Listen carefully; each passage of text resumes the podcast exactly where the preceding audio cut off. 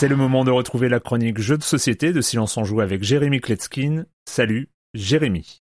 Salut Erwan, en 2019 est sorti Carnivals of Monsters, un jeu de l'auteur mythique Richard Garfield. Je l'ai vu débarquer sur une table dans une soirée jeu, et donc intrigué, j'ai regardé par-dessus l'épaule des joueurs une partie de Carnivals of Monsters. J'ai trouvé ça très cool et je me suis dit qu'il fallait absolument que je vous en parle un jour. Mais malheureusement, ça ne se passera sans doute jamais, puisque le jeu dont je vais vous parler aujourd'hui, ça n'est pas Carnivals of Monsters, mais Monsters Expedition qui se déroule dans le même monde, mais c'est un auteur différent. Le hasard m'a fait tomber sur lui, j'ai reconnu le style, les illustrations, il avait l'air un petit peu plus simple aussi, et puis j'avais besoin de combler cet acte manqué. Alors, Monster Expedition, de quoi s'agit-il? Eh bien, il s'agit d'un jeu de cartes et de dés. Chaque joueur commence avec trois cartes campement, donc de couleurs différentes, le campement des sommets, le campement des abysses et le campement de la forêt enchantée. On pourra les upgrader, ce sont des cartes carrées euh, double face, donc à chaque bord euh, correspond un niveau, il y a huit niveaux. Au centre de la table, on va ouvrir dix cartes monstres qui correspondent aux différents terrains. Il y a une carte trafiquant de monstres, on pourra obtenir des cages, mais ça rapportera toujours moins de points que les monstres en liberté. La mécanique elle-même est assez simple, on va choisir de quel campement on va chasser, puis on va regarder l'illustration en fonction du niveau du camp pour choisir son set de dés. Il y a des dés noirs qui ont des valeurs traditionnelles de 1 à 6, mais aussi des dés associés à chaque campement qui peuvent avoir des valeurs qui vont jusqu'à 10. À chaque lancer, on pourra choisir une valeur à stocker, mais attention parce que si votre lancer donne uniquement des dés que vous aviez déjà stockés, c'est un échec. Cela vous obligera à remettre dans la réserve le dé stocké le plus élevé, et donc c'est une mauvaise nouvelle, il y a une mécanique de stop ou encore. Une fois qu'on décide d'arrêter cette chasse, on marque les dés qu'on a stockés, on va faire la somme des résultats pour déterminer notre puissance de feu. Et c'est en dépensant cette puissance de feu qu'on va pouvoir acheter des monstres et des cages et obtenir des pouvoirs qui vont nous permettre d'améliorer nos jets, etc., etc. Voilà, Monster Expedition, c'est pas le jeu le plus simple du monde, mais il est dans une petite boîte, les parties font pas plus d'une demi-heure et euh, c'est assez compatible avec ma manière de dégainer des jeux de façon assez spontanée. L'auteur de ce qui est un spin-off, c'est Alexander Pfister.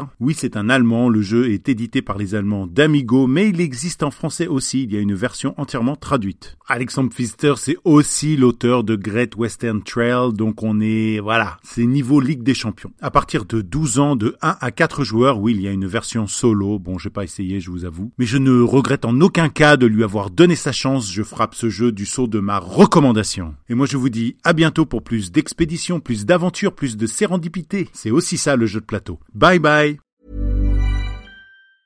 Mom deserves the best, and there's no better place to shop for Mother's Day than Whole Foods Market. They're your destination for unbeatable savings, from premium gifts to show-stopping flowers and irresistible desserts. Start by saving 33% with Prime on all body care and candles. Then get a 15-stem bunch of tulips for just $9.99 each with Prime. Round out Mom's menu with festive rosé, irresistible berry chantilly cake, and more special treats. Come celebrate Mother's Day at Whole Foods Market.